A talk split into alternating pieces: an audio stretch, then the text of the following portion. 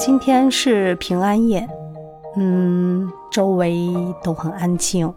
我相信你那边一定也是。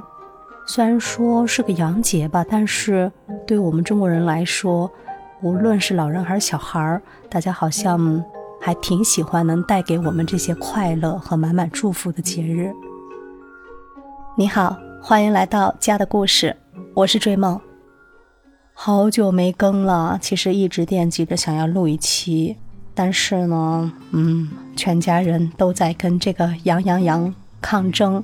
这两天嗓子好多了，嗯，说话也清楚多了。那今天是应该是个快乐的节日，所以聊些什么呢？就聊一下我的宝贝吧。他今年上初二，对于这个圣诞节印象最深的。就是他在幼儿园的时候，那会儿才三四岁吧。一般幼儿园呢会比较重视过圣诞节，因为确实孩子们喜欢送什么平安果啊，学着写一些卡片呀，做一些小礼物送给自己的爸爸妈妈，让他们从小学会感恩。然后班里还会提前准备一些小节目，让孩子跳个舞啊，唱个歌啊。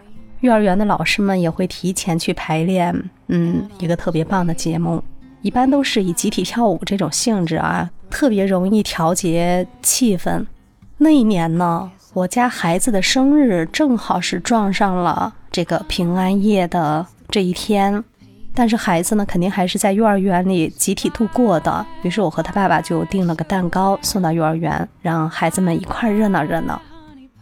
那天呢，我记得晚上去接宝贝的时候，他的脸上画着红彤彤的脸蛋儿，然后眉心中间点了一个红点点，嗯，绑了两个高高的小辫子，上面缠着各种亮闪闪的那种小红花啊，呃，小彩带，特别可爱。孩子们都是这样的装扮，因为要一块表演节目嘛。那天晚上他们应该是玩的特别的开心。我家宝贝呢，应该是一直以这个 C 位。一直占据 C 位的这样一个位置，我看老师拍回来的照片，有一块吃饭呀，还有表演节目啊，上台领小奖状啊，他都是在一个中心点的位置。这个小寿星那天晚上真的是太开心了，太幸福了。印象中那个圣诞节虽然没有全程参与，但是我也是满满的幸福感。等孩子上了小学以后呢，这样的节日就很少了。顶多是春节的时候提前办一个春节的联欢会，在礼堂里或者是在教室里，就是这种氛围感，就是孩子们这种自由的这种，嗯，无拘无束的这种热闹感是越来越少了。后来慢慢的从低年级到高年级，童年也离他们越来越遥远了。现在呢，进入了初中，我家孩子上初一的时候。因为我和他爸爸上班都比较忙，嗯，然后家里离学校呢距离挺远的，所以就给他选择了一个还不错的私立学校。因为我印象中私立学校的孩子好像他们自理能力更强一些。初一的时候呢，孩子还是挺新鲜的，然后到嗯不一样的环境里面去认识不同的同学和朋友。然后刚进去呢，学习也是比较不错的。老师又比较关注他，因为他算是完全到这个陌生的环境里来的。因为私立学校嘛，很多孩子他都是从小学直接升入初中，再升入高中。但我家孩子不是，小学是在公立，上初中的话，然后等于是插班进来到私立学校，所以对于他来说是完全陌生的一个环境。一个班级里这样的孩子，这样的插班生有可能会有三四个吧。我家孩子就是其中一个，可能是我对于孩子，嗯，过度的自信吧。我觉得他应该能处理好自己的在学校的这样的一个状态，应该能及时调整好。因为他从小没有让我操心过，我觉得孩子一直都很懂事，但是我却忽略了孩子的性格。嗯，我家孩子性格其实是偏内向型的。你看他到了公立学校去，他要适应在班级里的一种生活；回到宿舍呢，还要适应宿舍里面女孩子的嗯各种的呃交往。然后呢，最重要的是私立学校他们的学习进度是特别的快的，学习强度也特别大。从早上五点五十分起床，到跑操上自习，七点下自习，然后八点不到八点，七点五十又开始上课。中午应该十二点下学，然后用半个多小时吃饭，十二点半回到宿舍。午休两点又到教室，到下午六点半，六点下课，七点继续上晚自习，晚自习要上三节，到晚上九点半才能回到宿舍。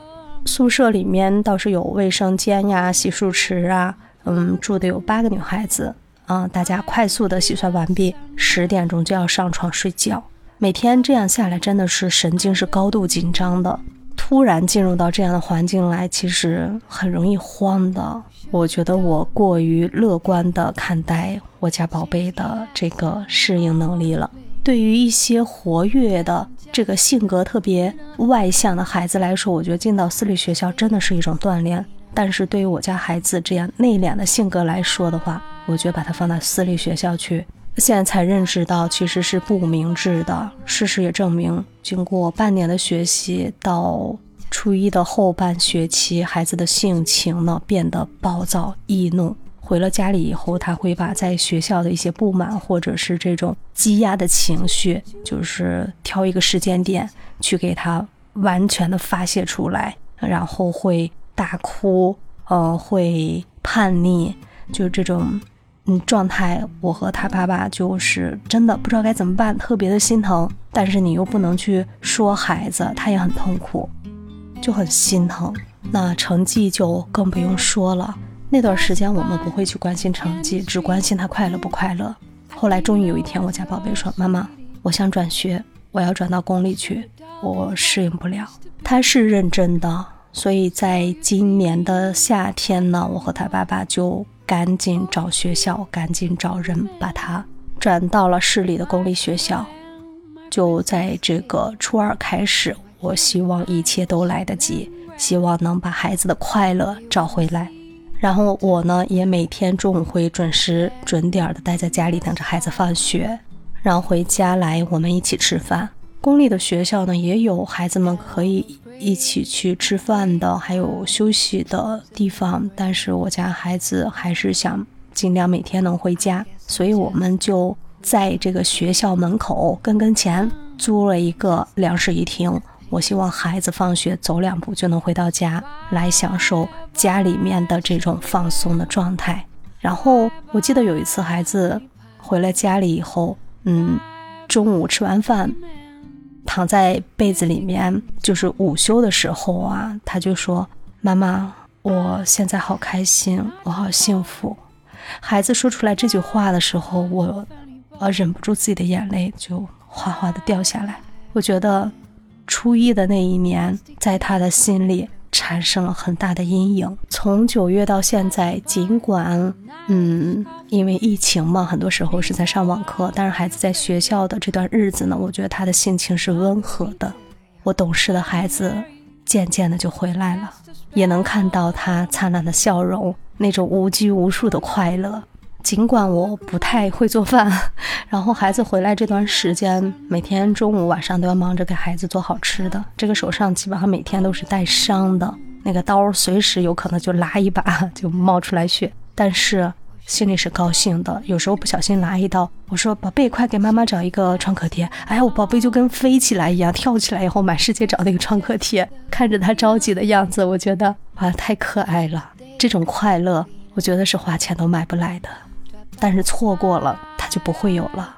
所以今天圣诞节前夜应该是个快乐的日子吧。所以我就想到这件让我觉得做的很对的事情，及时的去考虑到我家孩子的感受，然后帮助他转学，帮助他找到丢失的快乐。本来今天晚上是有圣诞节的蛋糕的，因为。